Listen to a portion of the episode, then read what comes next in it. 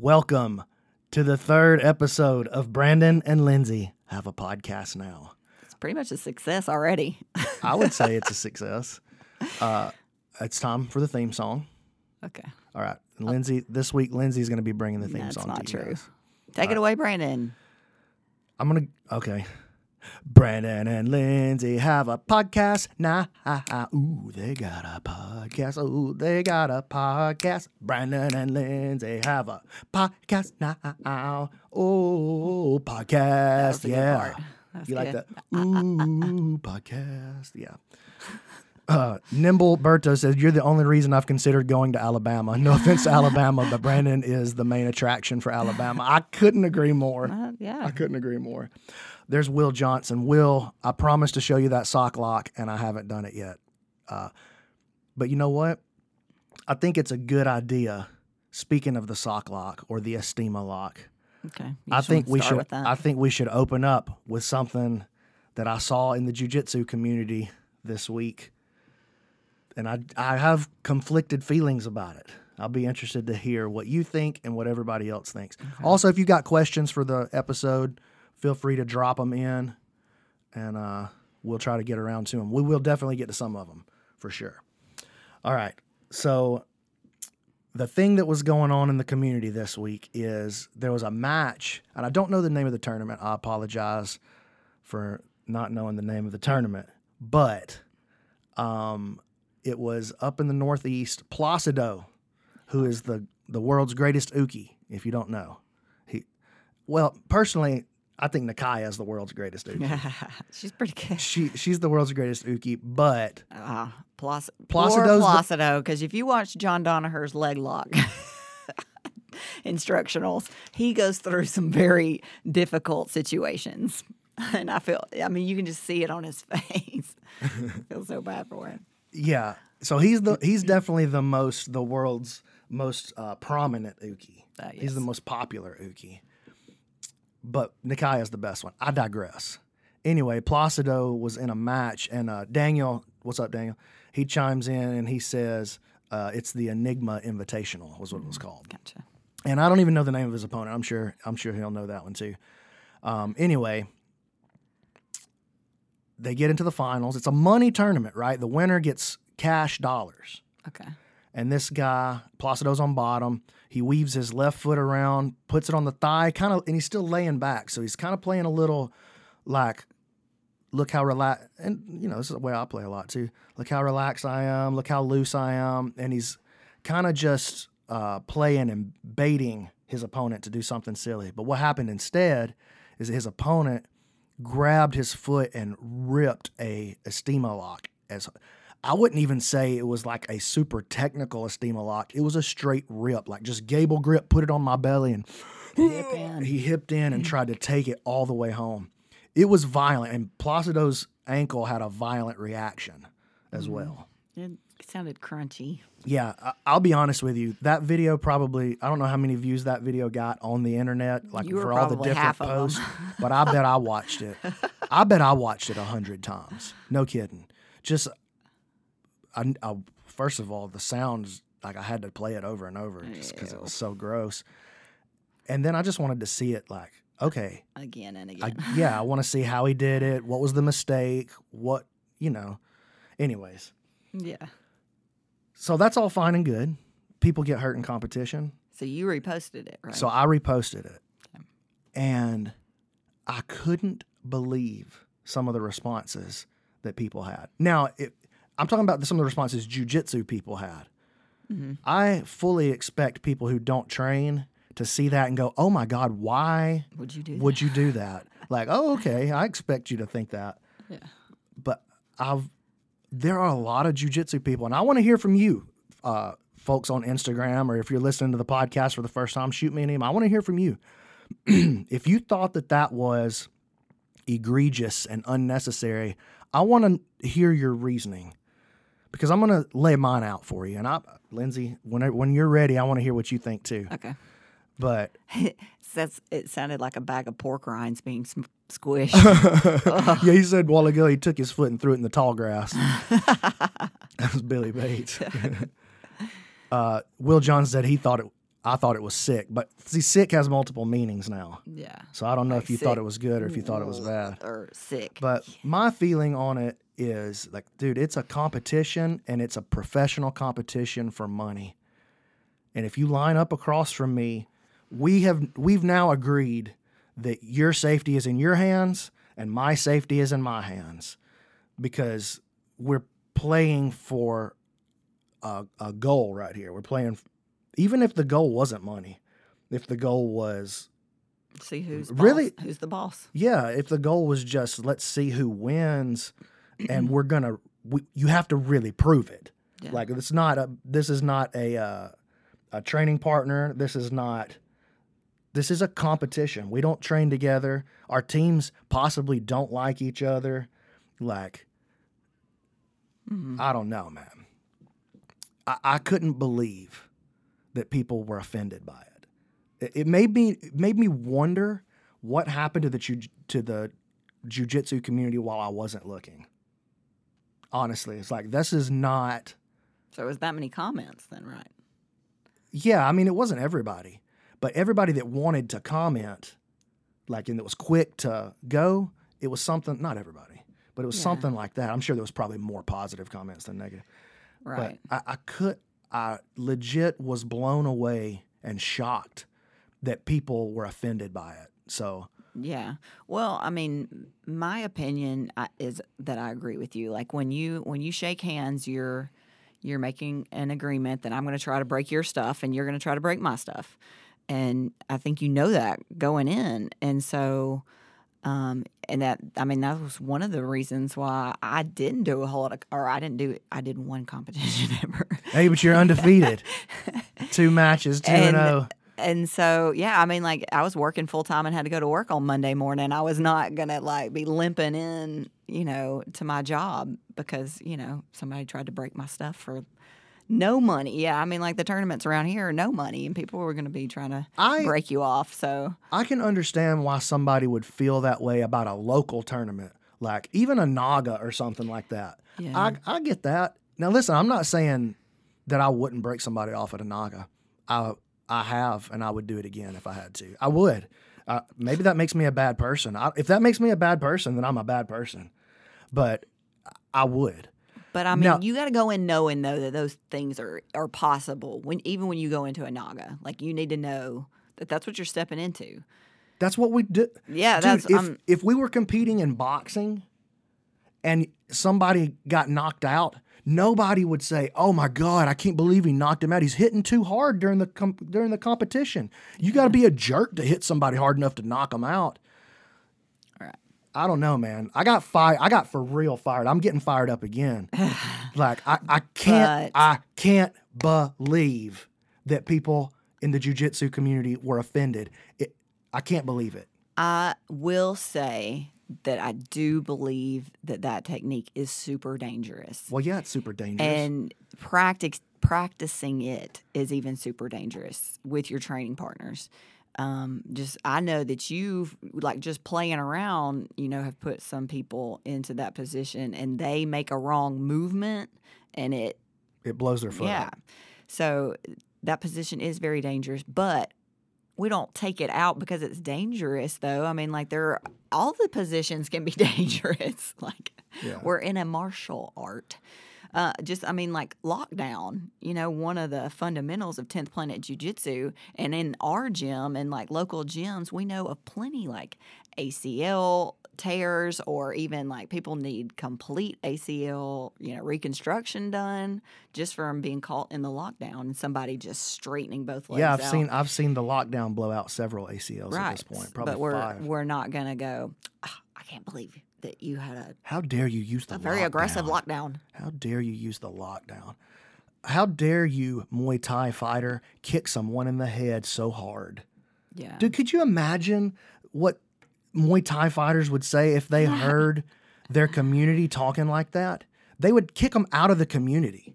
Like you wouldn't be allowed to come back to practice. Yeah. I mean, I I believe that practice in the training room should be a, a safe area. I mean, you know, you're not like maybe you and a partner have an understanding we're going to go at competition Yeah, training is a completely different thing. Right, but we call it competition speed for a reason. There should be there's a delineation between we're in the practice room and we're rolling at competition speed. So, you know no, I, I don't think that people who are making those claims have a whole lot to stand on. Let, let me go into the comments here a little bit. This is J.E.J. Hanley. He said, It's not macrame. This is our business, and in competition, these things happen. Reposting it just brings awareness to the reality of this of these holds. Have a great day, guys, and I love your content. Thank you. Uh, James says I'm not a bad person, but I don't trust your opinion, James. Congratulations on your purple belt, James. yes, congrats. Uh, Jessica. Oh, Jessica underscore BJJ underscore. That's Jessica from Memphis. Okay. Uh, if you want to compete, you have to be ruthless. And then she gives the shrug. We step on the mats to win, not to be nice. 100. Mm-hmm. Uh, freedom rolls. You're not a bad person. You heel hook kids. That's legendary. That's true. Uh, Garcia, Jarrell Garcia, he said just jujitsu folks doing what they do. And uh, he's a black belt. Ironclad HQ, you know what they said, Voltron, V's up. Sierra Goodwin says, it's a competition. I figure most competitors are out to kill, quote unquote. Like I, I like that you put kill in quotation marks. I do. It also annoys me when jujitsu fighters think that they're um, real fighters. You know what I'm saying? Like that. Oh, because you know some jujitsu, Right. that you because we're going to be doing berimbolos Yeah, and inversions can- and street fights. Yeah. So that just annoys me though. The other thing is driving me nuts. Um. Anyway, the, the, there's a lot of people coming in. Uh, McAlpin says if it causes less guard pulling, maybe it's not a bad thing. um, Garcia, again, he says, uh, but BMAC, he didn't see it coming. Uh, yeah, that's the point. Yeah, that's Yeah. exactly right. He didn't see it coming, so it was. I don't know, dude. It's like hitting. That's the punch you don't see that knocks you out, right? You didn't see the punch coming. That's the one that gets you. Oh, yeah. So I don't know. I, I want to hear from somebody that disagrees with me. And, it, and by the way, let's disagree. That's not a problem. That doesn't make me dislike you. Um, Paul Paul Patch again says we didn't choose disc golf as a hobby. Right. Well, but I think, you know, like IBJJF are just now letting leg locks in. Isn't that right? Uh, so just, well, they- heel hooks and yeah, heel hooks. yeah, are- okay. That's sorry. I should have been more specific. But um they're just now letting them in. So I mean there has been a history of what is considered dangerous positions that have been, you know, prohibited. So you know, that's McAlpin said uh, also Muay Thai guys made headbutts illegal, even though the Muay Thai technique is there's a Muay Thai technique for headbutts. Okay, listen, I'm I'm with having illegal techniques. I got no problem with that. Like if you want to make something illegal, just let's put that in the rules, but let's don't have some gentleman's agreement, unwritten like the unwritten rules of etiquette and stuff Yeah. like well i know this is legal but i would never do this to someone. Like what are you talking about? You sound like a krav maga dude. Like well uh, if we were in a real fight i would just poke your eyes out Well, what do you think about people that like shake hands and then use that as like a arm drag and stuff like that? whatever. Whatever. Uh, it makes me want to kill them but you know it's not illegal so do your thing. You got to be ready for the handshake arm drag you know that's why we learned those handshake uh, self-defense moves and ho sin sul That's right. ho sin sul is korean for self-defense Self-defense. uh, that's right We know some Korean. we know some korean That's about it. Uh, does 10th Planet have a school in Greece? I think they do. Tommy Brock said, You're a fair person. If you need to break it off, you break it off. If you need a softer kill approach, you take it. Uh, exactly. And when the when it's competition, it's just that that's not the time to let a guy off the hook. Because here's what happens like with the sock lock for instance this uh, this for those of you that don't know the Estima lock and the sock lock it's the exact same thing. I just got into the habit of calling it a sock lock before it really had the like established nomenclature within the community. So uh, there, it's the same exact lock though. I learned it by watching the estima guys like or by actually just watching this one video the only one i could find what was i about to say dang i forgot oh well I don't remember. I was getting excited too. And then I had to like You'll remember in a minute, Yeah. I'm sure. uh, Katie Canfield says, I will say I hate seeing amateur masters level competitors get injured. I think it could be a really difficult balance between really getting after it and sending 40 year old white belts to the doctor. Oh, dude, we are not talking about an amateur competition. These guys were professionals. Yeah, there's money on the line. They do that. They're attempting to be like they want to grapple for a living, and they're in a tournament that pays money to the winner. yes. So and this is not a white belt tournament. You know. Now listen, Right. I, I mean, I'm not going to see any 40 year old white belts in competition, so you don't have to worry about that. About me breaking off a 40 year old white belt. But if you put a 40 year old black belt across from me and I get a chance to take his arm, I'm going to take it. And and it's totally up to him whether or not he gets it broken or not. Totally up to him, yeah. right? If he makes a mistake that that forces me to capitalize quickly, here's what I was going to say about the sock lock I knew you is people get so um, because people won't rip it in class like that. You don't rip it in class, dude. We all agree. Do not rip it in class. But people have now. There's a narrative going all over the place. Like Oh, it doesn't work. it doesn't work. I would just invert. No, dude. You just inverted because I didn't rip it like that. Like you mm-hmm. don't understand. I've broken people off with this, and I'm trying not to break you off because you're my training partner.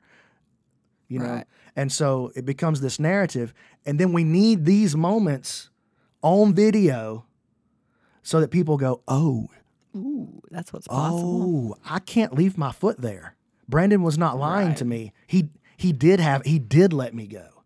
I thought I just had the secret inversion magic trick that made my foot not break, but Mm-hmm. it turns out. But some people only they only learn the hard way, dude. And I get it. true. It's look, this is a sport of prove it. Don't don't talk about it, be about it. So anyway, I'm talking I got I I don't fired get it. up. I don't get it. I do not understand how you can uh how you can feel differently Well, but that. also you have you've popped a few foots, uh, foots. You've popped a few feet. I have. um, so you definitely have experience with. Uh, ha- like, because you know, I mean, when you get a submission and it's locked in and you can feel it, you know. I mean, but they don't necessarily know, especially if they've not been in it uh, over and over again. Um, so, you know, a lot of times, if it's not that kind of submission where you can go like, add a little pressure, add a little pressure, add a little pressure, and then they know, you know, it's hard for them to be able to feel it. Yeah. So that comes from control. Yeah. from controlling the position. And the better you get in this is true about the Estima lock as well. The better you get at it, the more control you develop with it. But like with an arm lock, for instance, you can pin the person down and you take their their arm and you isolate it and you control them the whole time and you can arm lock them very gently for the most part. But can you do that in competition? Let's take an example Okay. just happened. People are like, oh, well, Gordon, you don't see Gordon Ryan trying to rip people apart. Yeah, you do. And let me tell you all about it. His last match against Jimenez, he dominated him and he got to the, he wanted the arm lock. That's what he wanted. He stated ahead of time, I'm going to arm lock him. I'm going to mount him. I'm going to arm lock him. So he let him go. Uh, it, in my opinion, he let him go out of a saddle position, out of a honey hole position. And eventually he mounts and he moves to the arm lock. And he rolled back. He broke the grip and he rolled back with Jimenez's arm. And does anybody know what happened? Gordon did it all nice and controlled. And what happened? Jimenez wouldn't tap. And he got out of Gordon Ryan's arm lock that he applied softly and with control. So you know what Gordon did? he mounted him again and he went to the same arm lock and he tried to pull it off the second time. Why'd he do that? Oh, how mean. Because guys will let their stuffs break off in competition. If I don't go to break it, I will not get it. I learned this lesson with arm locks as a blue belt. Is I had a guy in an arm lock at Naga and I didn't want to I didn't want to break it. Right? I don't want to break it.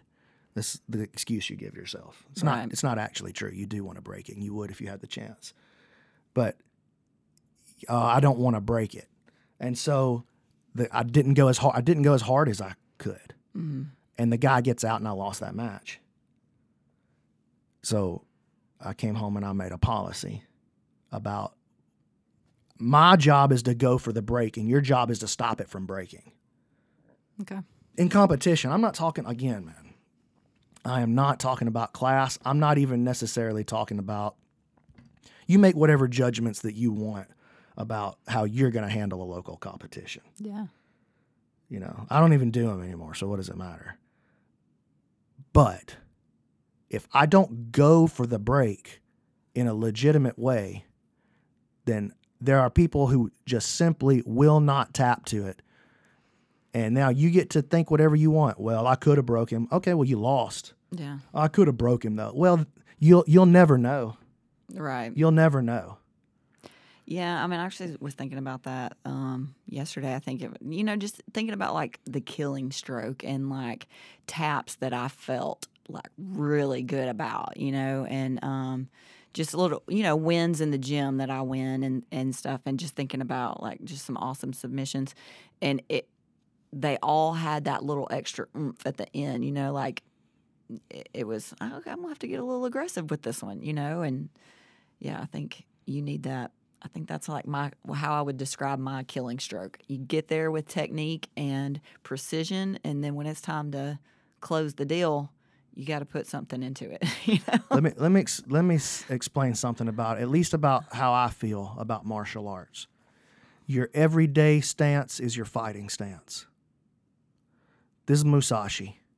If you don't walk around in a way that prepares you for fight, like your everyday stance is your fighting stance. Hmm. So you will execute what you consistently practice. You are a product of the things that you do consistently. You're not a product of, well, when I get in that spot, I will. No, you won't. You've never done it before. yeah, You won't do it that way. You will do it the way you always do it. Mm-hmm. And that's why Placido left his foot in there lazy, because that's what he does in practice. Because he doesn't pay the price for it in practice because people are gentle about it, or they themselves don't believe it doesn't work, or even if they think it does work, they're not willing to go hard enough in training to pop your foot. And so you get complacent about where you're. And listen, I, I do not mean to criticize Placido. Like I've lost probably in competition way more than he has, and he's a super good competitor. He's a great dude. I've worked like he was the Uki on my on my thing with BJJ Fanatics. He's an awesome guy. So I don't mean to level any criticism towards him. I'm just talking about the situation. So Right. please don't hear that as uh, Brandon, Brandon was dogging. Placido. Yeah, as Brandon was dogging Placido. That's not what's going on here. I have a thousand percent respect for him. But you know that's the mistake that he made, and that mistake comes from a certain way of training, and you know that's just that's just true. That's just verifiably true now on with video evidence that it's true. So anyway, your fighting stance is your everyday stance. You will deliver on what you practice being every day when the time comes. Yeah, I agree with that. Yeah, for sure. Man. All right. Uh, uh, this is so the Estima lock can be done either as a toe hold or as an ankle lock, right? Is that right? Uh, no, I don't agree with that actually. I think some people pull it off as an ankle lock, but I don't think you can make real people tap with the ankle lock variation. Uh, I don't even, I'll be honest with you, I don't have any respect for the ankle lock variation. And that's probably why a lot of people think it doesn't work. Um, the toe hold variation is the one that you want, hundred percent. Uh, and then this is the same qu- question, Jagu Janovitz, I guess. Do you agree that both variations should be banned in no-gi white belt competitions? I think there's probably lots of things that should be banned in white belt competitions. I don't let our white belts in the room, even in class. They don't heel hook and toe hold one another, and nobody can do it to them. So Right, and that's because of the control thing. You know, just after after a while of experience, you know how to apply something to your partners and not have to rip it. You know. Will says, "How do you foster that attitude in yourself?" Um, you Which talking about the- the feeling of the everyday stance is the fighting stance. You just got to go kill some stuff. you know, here's something funny, man. My friend um, Scott, he runs the Tenth Planet up in Kentucky, where Adam trains. You know Scott. All you guys know Scott. I know you know Scott, but so he trains MMA fighters. But Scott comes from a deep martial arts background, like Jeet Kune Do, and he did uh, he was super high up in Erik Paulson's organization with CSW, and he did all the. He's done like all kinds of different martial arts and studied weapons, and was in the military. Like he's a G, you know what I Yeah. mean? And all his MMA fighters, he makes them like once you decide you're going to be an MMA fighter with him, you have to learn to use a weapon. So like he doesn't care what the weapon is. I'm sure he mm. probably has some limits on it. You can't like use a I don't know if he's letting you use the tonfas, you know what I'm saying? Like a fan. yeah. That's a weapon. but but he he makes them learn to use a weapon okay. Because it instills in you the spirit of fighting like the warrior spirit he just he's this is just his opinion right he just it makes the warrior spirit be a little more alive inside you when you practice with a weapon That's cool. yeah it's a cool idea i don't know if i even agree with it but Kinda it's interesting Go learn how to use a weapon. yeah it's interesting I'll start going to the gun. Oh, would it have to? Could it be a gun, or could it be like? Does it have to be like a sword, like a traditional weapon? I wonder. Uh, T. Becker says, I often feel myself not being as aggressive in comp as I know I can be. Can you describe any pre comp rituals to get you in the right mindset? That's all you. I had to, before I felt comfortable as a competitor, I had to, this is what we just said everyday stance is the fighting stance.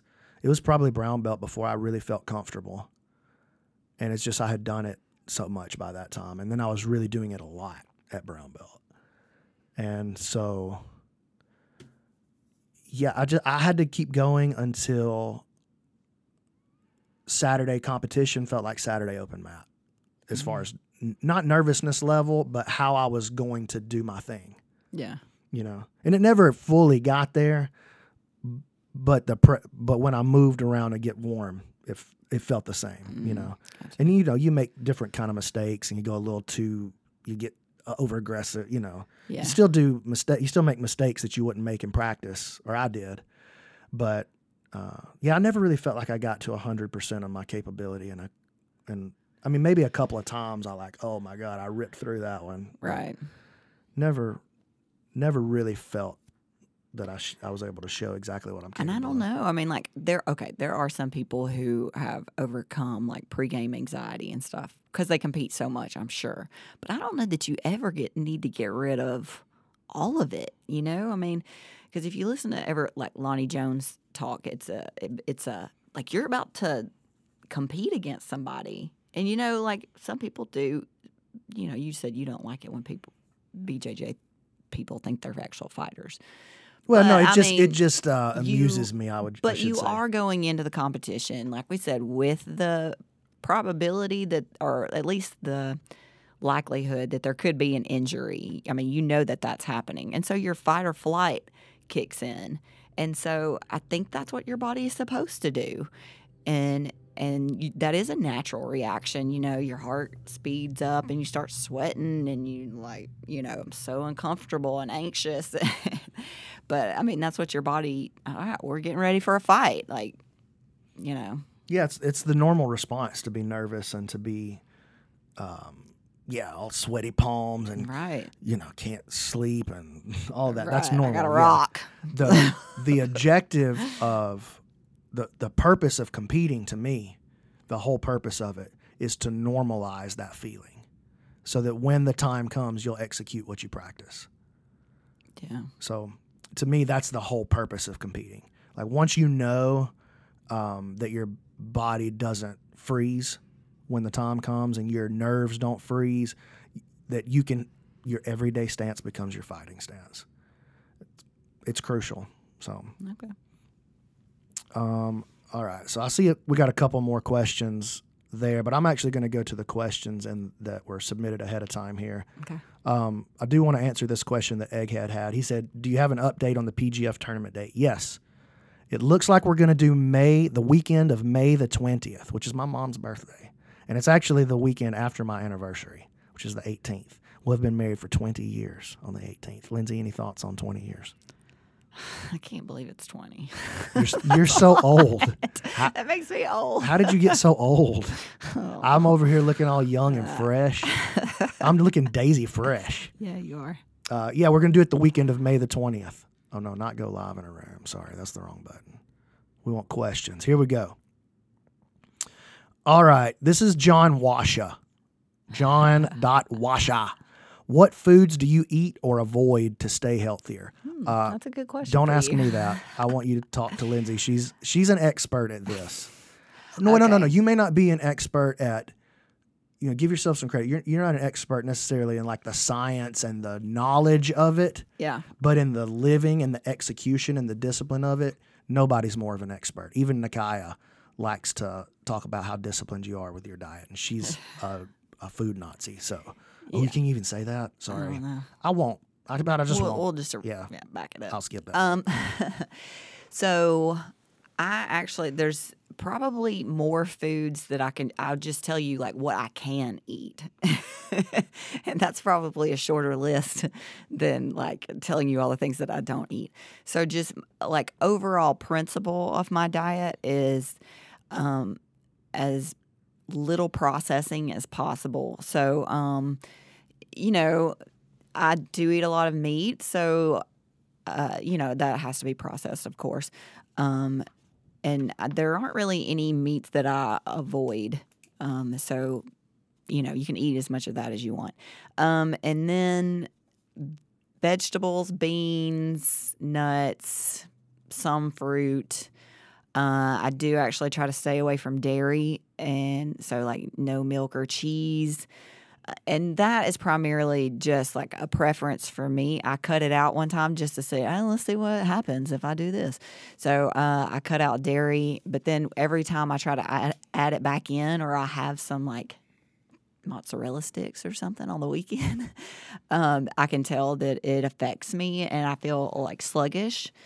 y'all y'all check out how she eats trashy mozzarella sticks. That's all she. That's what she went and to. Ritz crackers. Yeah, so I actually try to stay away from breads and pastas, um, and and those kind of carbs and stuff. I do eat some a little bit of granola, um, but again, that's more of like okay. I think about that as like a grain. So you eat tons of honey.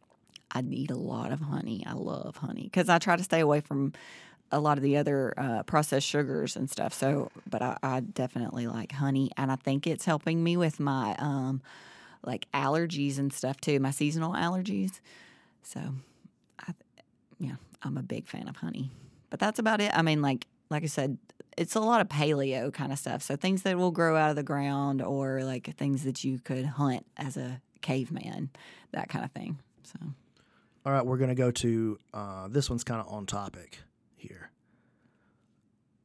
All right, from Freedom Rolls eighty four. When did you know BJJ was more than just a way to get in shape? When did it become a way of life for you? Hmm. Almost immediately. Yeah. Yeah, I'm I'm I'm kind of sick in the head, I guess. Like I'll get my hooks in on something that I like and then I'll obsess about it for a decade. but you also know what you want, and that's a like a lot of people like can't just pinpoint things that they love, Yeah. and you kind of recognize it as soon as you see it. You're like, I like this. Uh, that's worth me investing my Right. long-term commitment into. right. Yeah. So uh, I'm I'm the wrong guy for that question. I just Yeah, and I jumped straight in as soon as as soon as I found out that little people could manipulate me and make me tap and kill me. I was like, well, I need that. I need that superpower. Yeah, for me it was it was a while later because I I mean I was still enjoying karate. You know, I was like, I get to break stuff with my fist, and so um, I was still enjoying that. And but Brandon was like, oh, let's explore this Brazilian jiu jitsu avenue, and so we, you know, we got our black belts in karate, and then he was kind of done, and I was like, okay, I'll go with you. So I, I followed him into the I stole her. jiu jitsu rabbit hole. But you were already, I mean, you'd already been train, yeah, I mean, doing jujitsu for a, a while. Right, but like me- it's it wasn't like a way of life yet. Yeah. It was just something I was doing. Yeah, it was as a just one of the martial arts that Yeah. you trained. But now it's like when I'm not on the mat. So like if I'm trying to rest because I got an injury or something like that, I go, "Oh no, everybody's getting better than me. Like they're on the mat training and I'm not, and I'm missing out." And so yeah, now it's like, but I don't know. I don't know exactly when that when that tide turned. It was probably when we got to this building. Like so, probably five or six years. I was yeah, like, okay, you really started, and especially since you've been working like Just employee here. of the business only instead of teaching, Yeah. then you've been on the mats. Now, I mean, you're on the mats. Uh, other than maybe me, and uh, you're on the mats a lot. Yeah. You're on the mats a lot. Okay. Um, Ethan 901 says, Were you the one commentating at SFC? Yes. Summit Fighting Championship. My friend Jamie Houston runs that promotion. It's super duper good. All right. Uh, Tyler, this same topic. Did you change anything in your life besides training to lose the weight that you did? Um, initially, I cleaned up a lot more than yeah, I did, and I've I've done all kinds of different um, diets. Like I've tried no carb, low carb, intermittent fasting. Vegetarian. I did vegan. I did vegetarian. Reduced. I did straight juicing diet. I did an all raw diet for a week. Like I've done everything except for this all meat diet. I did that for like a like five days, and I was like, this is not working out for me. I may go back to that just because I see so many people getting great results, and I do like meat, but I love carbs. I could ra- I'd rather do an all carbs diet and no protein at all. I mean, I bet you'd get a lot of the same benefits, dude. I don't know. Dude, if you did a protein shake once a day and nothing. Tell them about your Huel diet. oh yeah, I've done that too. But there's stuff called Huel, H U E L, and it's just like a shake, but it's like a full meal. Like it's all your nutrients. It's and it's your full RDA. Your recommended daily allowance on every nutrient for the whole day. And it's terrible. But it really does. It, it tastes terrible. I know right now like it tastes terrible cardboard. but I I'll crave it now that I'm like I guess my body knows Oh, that like, gives me everything I that need. gives me all the stuff, and so I'll crave it, and I'll just got to go have one every now and then. So I'll be low on something, and I'll just have to have one. But I could do that. The thing is, that's so bad on your guts. That's what I couldn't handle with that. Causes a lot of gas. Dude, more than that, we can. We if y'all got questions about that, I got answers Mm. on the Huel diet. Anyway. but yeah, initially, man, I, I've done a lot of other things, but now I at this point I'm only on the mats. That's really all I do, and uh, you know, I don't I don't eat as terrible as I want. If that makes any difference, it does make me um, give pause. It's pretty terrible. No, it's terrible, but just know it would be way way worse if it wasn't for I need to feel good when I go train tonight. Yeah. So just bad foods, they don't really make me feel bad. Like, oh, I people like, oh, I had too much grease. No, I didn't. I had the right amount, I guess. What about So I- spicy chicken? You can't All right, tell. listen. That's a different You situation. can't tell when you had a spicy chicken. Yeah, we can all tell when I had a spicy chicken. you know what I'm saying? All right. Let's change that subject real quick. Uh, this is Leave It to Seavers. Did you train in a gi? What drew you to the 10th planet system and what do you love about the 10th planet system? Lindsay, go ahead. Well, we started out in um, a traditional Korean martial art. Then we had very thin gis. Um, and so we learned like a few gi grips and, and things like Yeah, that. But I mean, it was it was Japanese jiu-jitsu that was incorporated into the Korean uh, martial art that we were studying. And so, yeah, it was really um, a lot of foundational stuff, but I mean, it wasn't like gi specific or anything Yeah, like and that. it, and it definitely wasn't uh, on par with the modern gi game, like with all the oh, no, no, no. the no, no. pant like there's so it's super complex like if you play just at a jujitsu school like then you only train in the gi now the game is super complex Yeah. so we didn't do any of that Um, stuff And then Eddie Bravo came to uh, Birmingham, I think it was, right?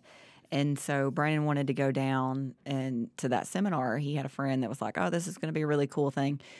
And so Brandon really looked, started looking into uh, Eddie's philosophies and his game and stuff. We bought some Eddie Bravo book, instructional books. yeah we would get on the floor with uh eddie's books at the at the house we were still white belts probably still in karate or maybe just a, a little bit into the ranks in karate but we would get on the floor and and uh, i couldn't learn from the book i just couldn't i couldn't figure anything out from a book i just that's not my way i guess Well, and a lot of things are you don't see the transition between one picture and the next. You know, I mean, Well, what there- we had to do is you on. you would look at the thing and understand it, and you as as much as you could. Yeah, I'm more of a visual kind of person. He's and then you would teach yeah. me. So in the beginning, really, Lindsay was learning from Eddie's books and then showing me what Eddie's books said, because I couldn't. I don't know. I still can't. I never have been able to really like take It's hard. Yeah. jujitsu moves out of a book and put them into my game. Now, what I can do is I can sit and read the forward and all the little sections in the book, and I can get what I I could understand more about jujitsu from that than from looking at the books. Yeah, and you you did like you read the forewords for both of those books, and you were kind of like, okay, Yeah, I even kinda read, I even read all the weed stuff that Eddie had. The whole first, the whole mastering the rubber guard is just about weed. So yeah, but he really um he really liked the philosophies that Eddie had. And so then he got in contact with Eddie and you know, every time that Eddie was in a driving distance of North Alabama, Brandon would go and they just hit it off, you know, and there were no other 10th planet schools in the southeast at all. So it was very long distance uh, slow gradual process of getting improvement. Oh man, and, it was uh, super slow. we would have um, 10th planet guys brown belts at the time come and do seminars any you know it yeah. So it was it was a slow process but it was worth it now. Here's a cool question. Brian Barber, 92. Can you get your punch choke from the guard? Um, yes and no. So I do sometimes hit it from the top of other people's guard, closed guard. I don't know if you're talking about from the top. Sometimes I'll like if Lindsay had me in the closed guard. inside closed guard. Sometimes if you're not paying attention and, and like you don't respect it and and you kind of let me get in a little too deep, sometimes I can get decent people from there. I've, almost never do you get a good person. I have I have but you get it from the bottom Yes. when you have somebody in your guard Yes, especially when we're doing MMA rounds. The way that MMA guys press forward, like when they're not posturing up to strike, when they come forward, and then they try to the way that that uh, that aggressive push forward and stack with the butt in the air, both feet on the ground. I have a little, I dude. It's super sneaky, super sneaky, and yeah, I've put out some pretty good people from the bottom of the closed guard with it, but it's a very, very specific circumstance. It's really not a way that I have to like enter it and set it up. It's just, oh, they're making this particular mistake for a little longer than they should. yeah has then to be I that get them. specific Yeah, it's really, really specific. Um, I all I never, never hit it from the bottom of half guard, and I more than anywhere else I hit it from the top of half guard. That's the real spot for it is top half. yeah So I love it because of that because I I can I can shoulders in the give you position. the underhook on bottom half, and I can still attack you without even passing. So you get to do everything you wanted to do from half guard, and now you have to defend your. And it, it really throws people off, and they stop doing. Even if I don't get it, they stop doing, um, the the thing that they're supposed to do, and they start trying to find other things. Well, now they're behind, and then uh, they start falling apart. So that's a great question. That's a good technical jujitsu question. Let's see what else we got here. All right. Manning said, Our neck crank scored us kills in the PGF. No. A neck crank is just worth three. So a twister, for instance, or a can opener, three points. I don't know. Wait. That's controversial. Wait, wait, it's not controversial. I've seen some that it look Listen, like cranks. listen. If the intent was to crank the neck, like it wasn't a choke in the first place, a can opener, uh, a twister, those are there's no variation of those that's a choke, right? Those are Uh, so exclusively saying neck the, cranks. the RNCs that their Correct. face is turned, Right. Or their Why Chin is why is your chin getting cranked? Why is your teeth why are your teeth getting busted out? Why is your neck getting Because you're defending. The because you won't give the neck. You chose that. Right. What I went for was the neck, but you chose bef- to either to quit because you wouldn't do it, you wouldn't give the neck, Yeah. or you quit because uh, it hurt before it could become that. Gotcha. So the intent was the kill. You chose not to let it become that. Gotcha. So you're just to me that's just your tapping early. Here's another little uh, twist. It's not a twist in the rules. It's just how I interpret the rules, and I'm in charge. And you So- made the rules. That's right. I created the rules, so I know the intent of the rules. Let's say that you have a crawl. We actually saw this last week in the PGF. Week two. Yeah, in week two. Okay, don't say anything about week three. Oh, no, oh my God. Well, can I say this about week three? It's the best week of the PGF ever. It's the best week of the PGF ever. um, but in week two, Evan Stapler tapped James Regina with pressure from side control. And that's that a kill. That's a kill. That scores as a kill because what you've done there is you killed the soul. You broke the man. Yes. Uh, You broke the. but you when can you know- say when do you no, but that's the way I'm scoring it. I'm the king. But I mean, isn't submit any submission gonna kill the soul? no, dude. What about a heel hook? A heel hook don't kill the soul. You, dude, you get tapped by a heel hook half the time. You just go, "Ah, he caught me." You never go, "Dang, he took me down. He passed my guard. He dominated me, and he forced me to quit because I didn't want to keep going." What? That is a kill. That is a kill of the inside of the man. Fact. I don't know about that. Science. That is not science. That is scientific. that is your emotion creating that part of the rule. Science. That's your heart. Yeah, it's a stolen heart, is what it is. Okay. That's a, a No, tap I'm saying that's to a your cross heart. face, Like a tap to a cross face, or you quit from pressure or tired. If you now, we haven't seen that yet, but if somebody quit because they were tired, you're a give kill. somebody six points. I'll give them a kill for that. But how is that their like victory? You killed the guy. He can't go anymore. Yeah, but The that only reason have he's just been tired because he's already done two other matches. So did I. Yeah, I guess. Like if you're so tired that you can't keep going, there's nothing left to stop me from cutting your head but off. But I'm just saying that, like, under those circumstances, that's not necessarily like the person who won. That's not necessarily that they made them tired. Oh, man, You we know gotta- I'm saying. We got the man here right now. We'll find out. Here's Evan in the comments. saw it in EC Stapler. what did he say? He said, uh, he said it's a soul snatch. I saw it in his eyes. It was worth six for sure. yeah, look, Will says, no, that makes sense. If you just give up, you're dead. That's yeah, you gave up.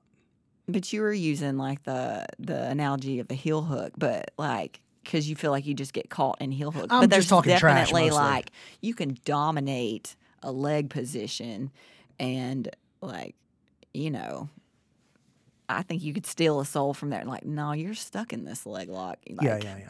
I get what you're saying. You're just wrong. And I'm, All right, let's go to the next one. All right. Um, we could take a couple more. It's just eleven oh seven.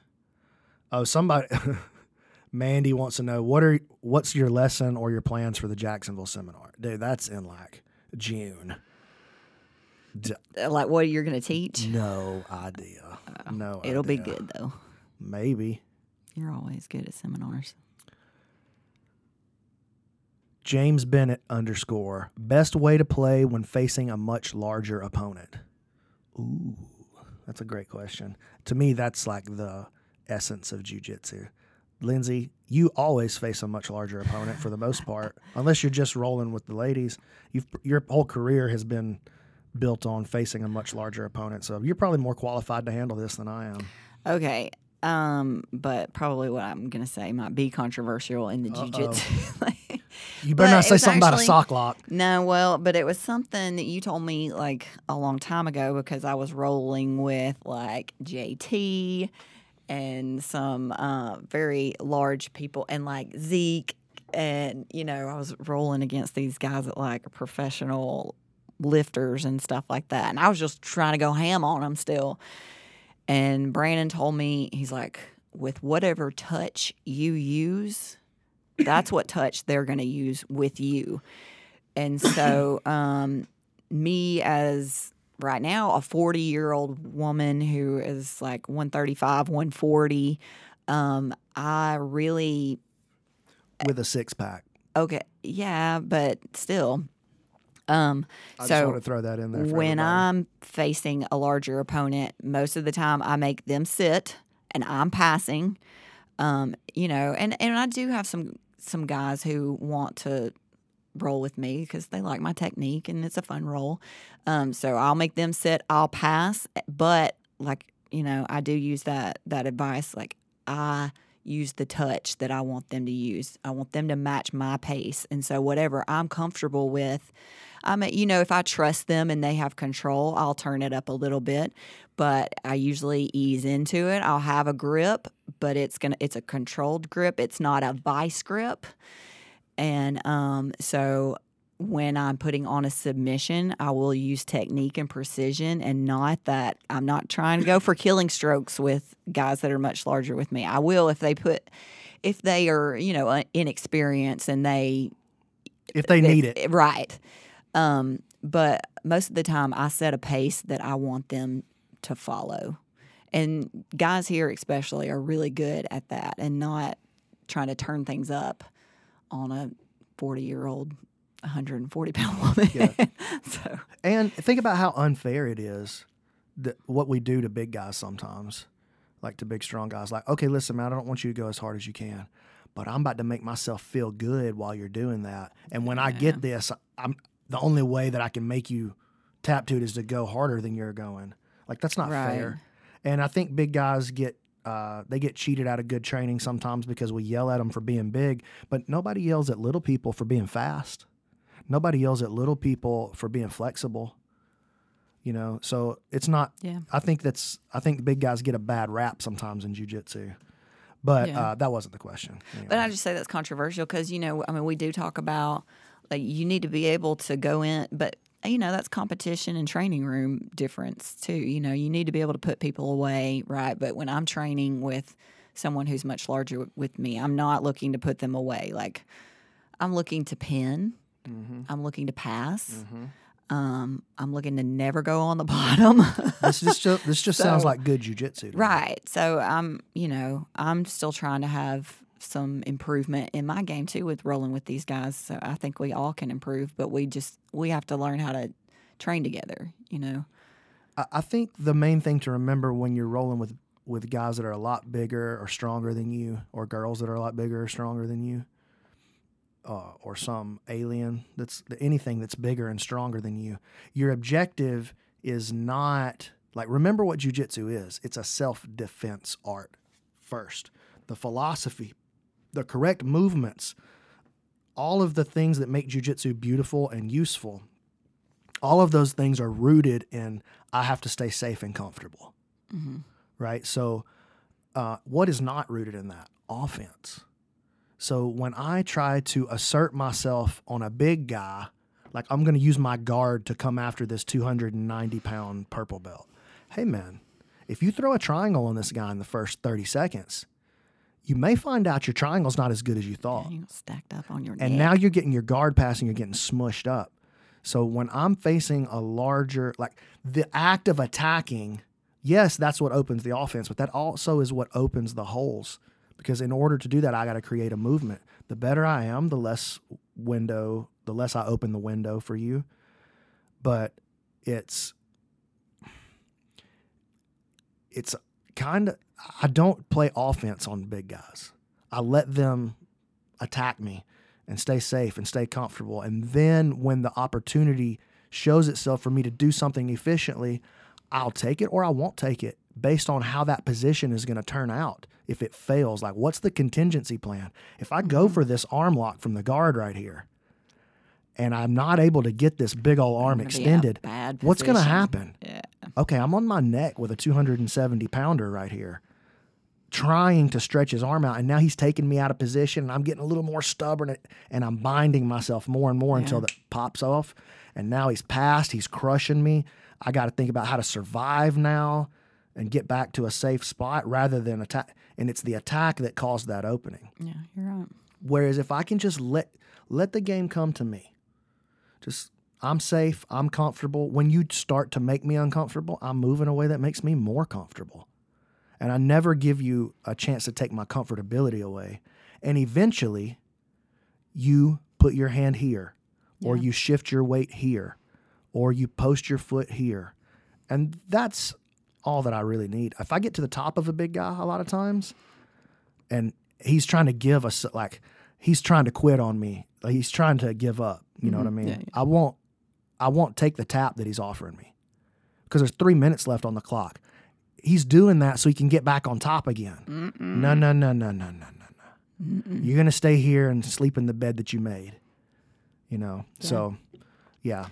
Yeah, and and you have always been really good about being patient in good positions. You know, well, even in bad positions, like making yourself more comfortable, but like you don't feel any pressure to move to the next thing. Like, no, I like smashing you here from the top. Like, we'll just sit here for a while.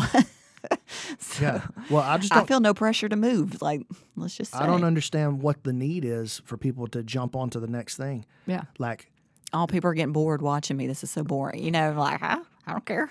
Oh, I'm not going back to the bottom. uh, y- um, something that is in the Tao Te Ching.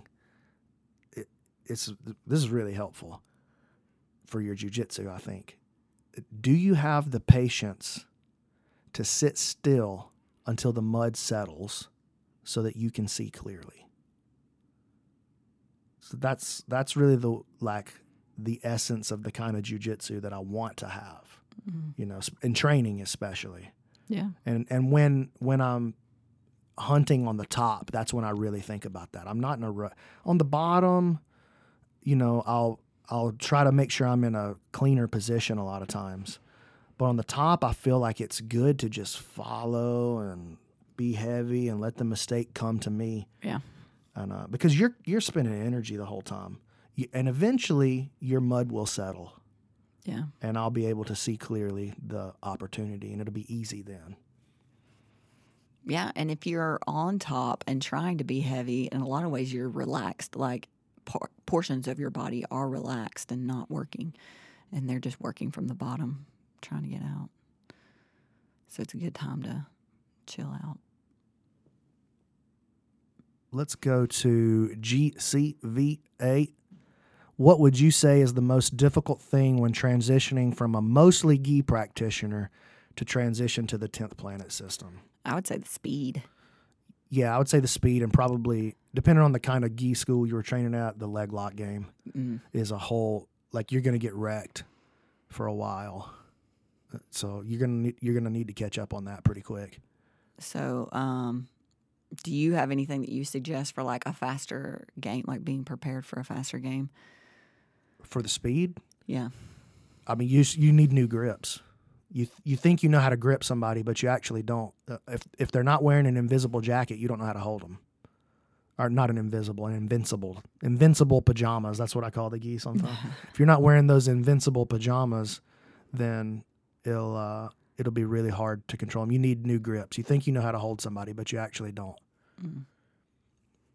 Um, let's see here. Uh, are we pumped to go to Idaho? Yeah, we've never been to Idaho before. I always like going new places, like even just new states. I, I feel like sometimes I've traveled outside the United States more than I've traveled inside What's the name of the town in Idaho that we're going to? I can't remember the name, but it's it's not far. It's like two hours from Salt Lake City. So we're doing a weekend in Salt Lake City and then Idaho. uh, Einstein wants to know why we aren't sleeping. It's too early. Yeah, what, what it's two hours earlier for them, right? Yeah, he's on that West Coast Yeah. time. This is Amin Yami. Do you have to be strong muscle? Do you have to be strong muscles to practice jujitsu? What is the muscle that helps us a lot and must be strengthened? Thank you. I think he's from Armenia. Okay, I would say the most important thing that you need strong in jujitsu is your core.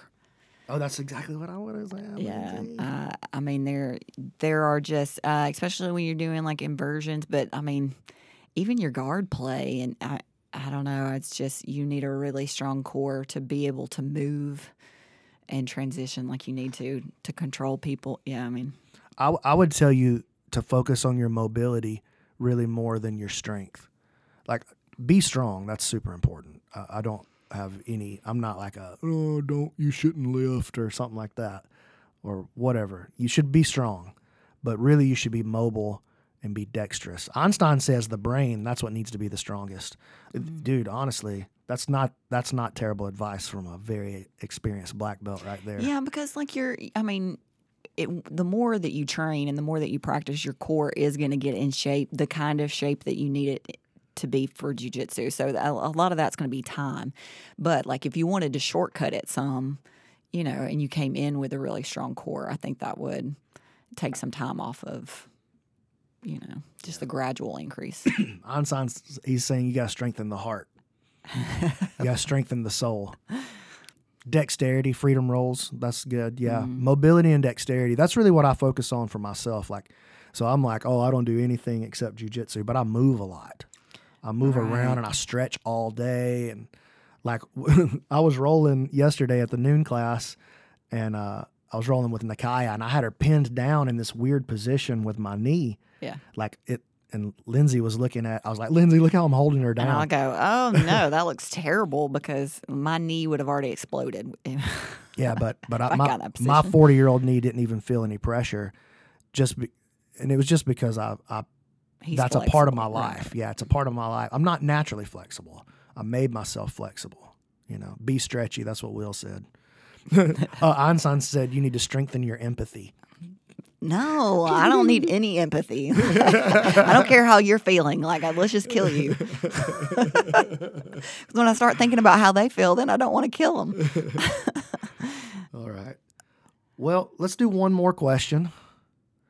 Let's see what do we got. Oh, um, are doing any seminars in SoCal like San Diego? I don't have anything on the calendar, but I would love to come back to San Diego. I've taught out there a couple of times, and uh, and trained out there many more times. I would love to do that. Let's take this last one. Oh, actually, you know what? That's a question about the triangle. Uh, I'll do two more because I want to hit this one here. Have you ever been unable to train for a long period of time? If so, how did you deal with it mentally? That's from Michael86R. You got anything for that, Lindsay? You have. You've had longer sits. Well, maybe not longer than I have. Um, I mean, yeah, but we weren't super into jujitsu at that point. Um, No, I I wasn't super good. I was super into it. well, okay. um, so yeah, okay. So I trained karate until I was eight months pregnant, and then I stopped rolling and and that kind of stuff. And I just had to do um like bikes and like treadmills and that kind of thing where I didn't have any contact, but I still had to be active or I would not go it, things would not go well mentally. Um, so yeah, I still have to have, you know, the endorphins kicking and that kind of thing. So it was a lot of like machines at the gym and that kind of stuff. But um, and then I think I had to wait six weeks before I could get back on the mat, or it might have been more like two months probably. And then, you know, so that's not terribly long time off the mat. You probably had more with your back neck surgery. Yeah, I was I was off for a neck surgery. I've been off for a couple of knee surgeries. Uh, I was, took time off when I had the stem cells. I took six weeks. That was my most recent one. So Brandon changes his focus. Like so instead of um uh, he goes back into like instructor coach mode. So he's still ju- doing jujitsu and he's uh, strengthening his like Yeah, like Einstein, Einstein was said. talking about. Like he's strengthening his heart and his soul and his empathy. Um, but he's still ha- he's thinking about jujitsu and and strategy and that kind of stuff. Um, Yeah, and I'm just exploring physically. I'll just be exploring different parts of the game. right, and Like, he's still like consuming instructionals like crazy. yeah, so I get sick. Dante Davis neck surgery. That sounds horrible. Yeah, it was a it was an interesting experience, but honestly, it's the best thing that ever happened to my jujitsu. It, the, I really don't think I even started learning real jujitsu, um, f- like the the core philosophy and what what jujitsu is supposed to be about until I started trying to recover from the neck surgery. You know, like it, I didn't really know how to posture before that. Once I had the once I had the neck surgery, I couldn't do it wrong anymore. It just didn't work. And if it even trying it was horrifyingly painful. And so it was do it right or don't do it. Uh, once I started trying to invert again, oh man, you were on your neck. That was terrible. You know, no wonder I had to have neck surgery, dude. as hard as I used to go, and On your neck. and as mm-hmm. I never would take breaks. I would only go hard, you know. So no wonder I had to have a neck surgery. So don't do what I used to do. Do what I do now. Listen, trust me. There's a better way to train, and you can still get really, really good. I'm still really good. I'm better than I've ever been. You know, well, for one or two rounds. I don't have that long term, that long endurance like I used to, but uh, anyway, I just got talking about the old neck there. Um, did we finish the last question? no. I got so distracted. Keep going. You took time off the mat. Uh, that's Yeah. the question that we were answering. We haven't answered that question yet. The mounted triangle. Uh, oh, I want to. Here Dante asked again. Oh. Uh, can you invert now? Yeah, I play. I'll let you. I'll let you tell how much I play inverted, so it doesn't sound like I'm using hyperbole. How much of my guard is inverted? Would you say? Um, well, I, I don't know that I'm the best person to answer that question. We kind of like get into like you allow me to like get into a guard, and then we play from there. Um, like if I ever do disengage and have to go back in, though, you're inverted. Yeah. That's where that's almost I wouldn't say that's my first line of defense cuz if you'll do something dumb real fast take then I'll take it. Yeah, I'll take it. Yeah. Or if you jump onto another position that you want to try to pass from, okay, we'll try that then. Yeah. But yeah, I kind of it's just easy to invert. Now, once you know how to do it, it's your opponents just let you go underneath them pretty much all the time. Yeah. And if not, then you just do the trench warfare, which is what I like the best, anyways. Uh, Dave Sather, you roll light every day or hard once or twice a week. I really don't roll that hard too much anymore. I never really like, okay, I'm gonna, I'm gonna Go go. What. I do is I go, I'll go ten rounds. I'll do 10 sixes or 10 eights, and I'll just try to be. I'll try to be the last. twice a day. Yeah, oftentimes twice a day. I, I don't do it as twice a day as much as I used to. Like a crazy person. Yeah, but I try. I I would like during the quarantine. I was hitting twenty rounds a day. That was the goal. It's like, what else is going on? you want me to sit here and think about how the world's falling apart No thanks. and how my business is collapsing? No, thanks. I'll just go roll twenty rounds a day. But you got to roll a certain way to go twenty rounds a day. And read the Tao Te Ching. And I was reading the Tao. I was reading the Tao heavy during the coronavirus. I was trying to become one with the Tao. 20 rounds in the Tao. 20 rounds and wait until the mud settles. All right. Um, so I want to go to Jay here and then we'll be out of here. Your mounted triangle has totally improved my mount game. Party. What other subs are your go to from mount? Um, arm triangle, punch, choke. That's the little sequence I run arm triangle, punch, choke, mounted triangle. And then if you show the back, um, I try to stop you from giving the back. I want to mount you. I don't like to take the, that's not I don't like to take the back, but it, I can't cook a guy as well from the back because he's not actually wearing my weight unless I flatten him belly out. Then of course I'll take that.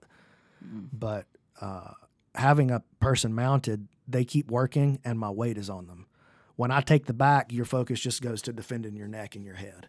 Like, oh no, and then you're like, oh, there may be an arm bar there. Oh, what is he going to put the single hook? It, but it's not. It's a it's a real simple game from the back. It's a super effective game, but it also doesn't tax me that much, or not nearly the same. It's more dangerous. The traps are more dangerous. They're easier to catch on the back.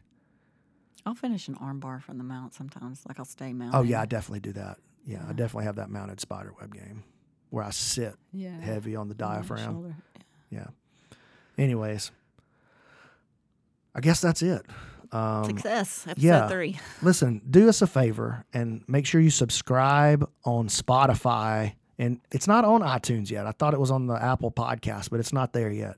But when it does pop up, or whatever platform you're listening on, be sure to hit that follow or subscribe. That'll help us tremendously. If you want to leave a review, that would be sick. Um, and then if you're just no, normally I just catch the Instagram live. We really need you to subscribe, even if you don't listen. Subscribe. That'll help us a lot. Any last thoughts, Lindsay? PGF this weekend. Ooh. Definitely watch this week's episode. That's all I'm going to say. Yeah, in, in my opinion, Scaff says the same thing. He said this is the best Oh week of gosh. the PGF ever, and I totally Uh, agree. at one point, I was doing this. Yeah. Dude, it's it's insane. That's Friday night at 7 p.m. Central. It's free. It's on my YouTube. Make you can go to pgf dot I'm sorry, pgfhome.com and you can subscribe um, sign up to play the fantasy league, which is totally free. you don't And- you don't even have to give me your email address. And the winner of the fantasy league gets a thousand dollars cash money. Cash money. That's how much. Mhm. So Playing a fantasy, and it's fun. and it makes it more fun. There's no ju- there's no jujitsu league. We got the only one. So let's do it. Dante said, "Thanks for doing what you guys do. You're awesome. I love your attitudes. I can't wait to swing by Decatur one day. We can't wait to have you, my Yeah, that'd guy. be awesome. All right, we're out of here.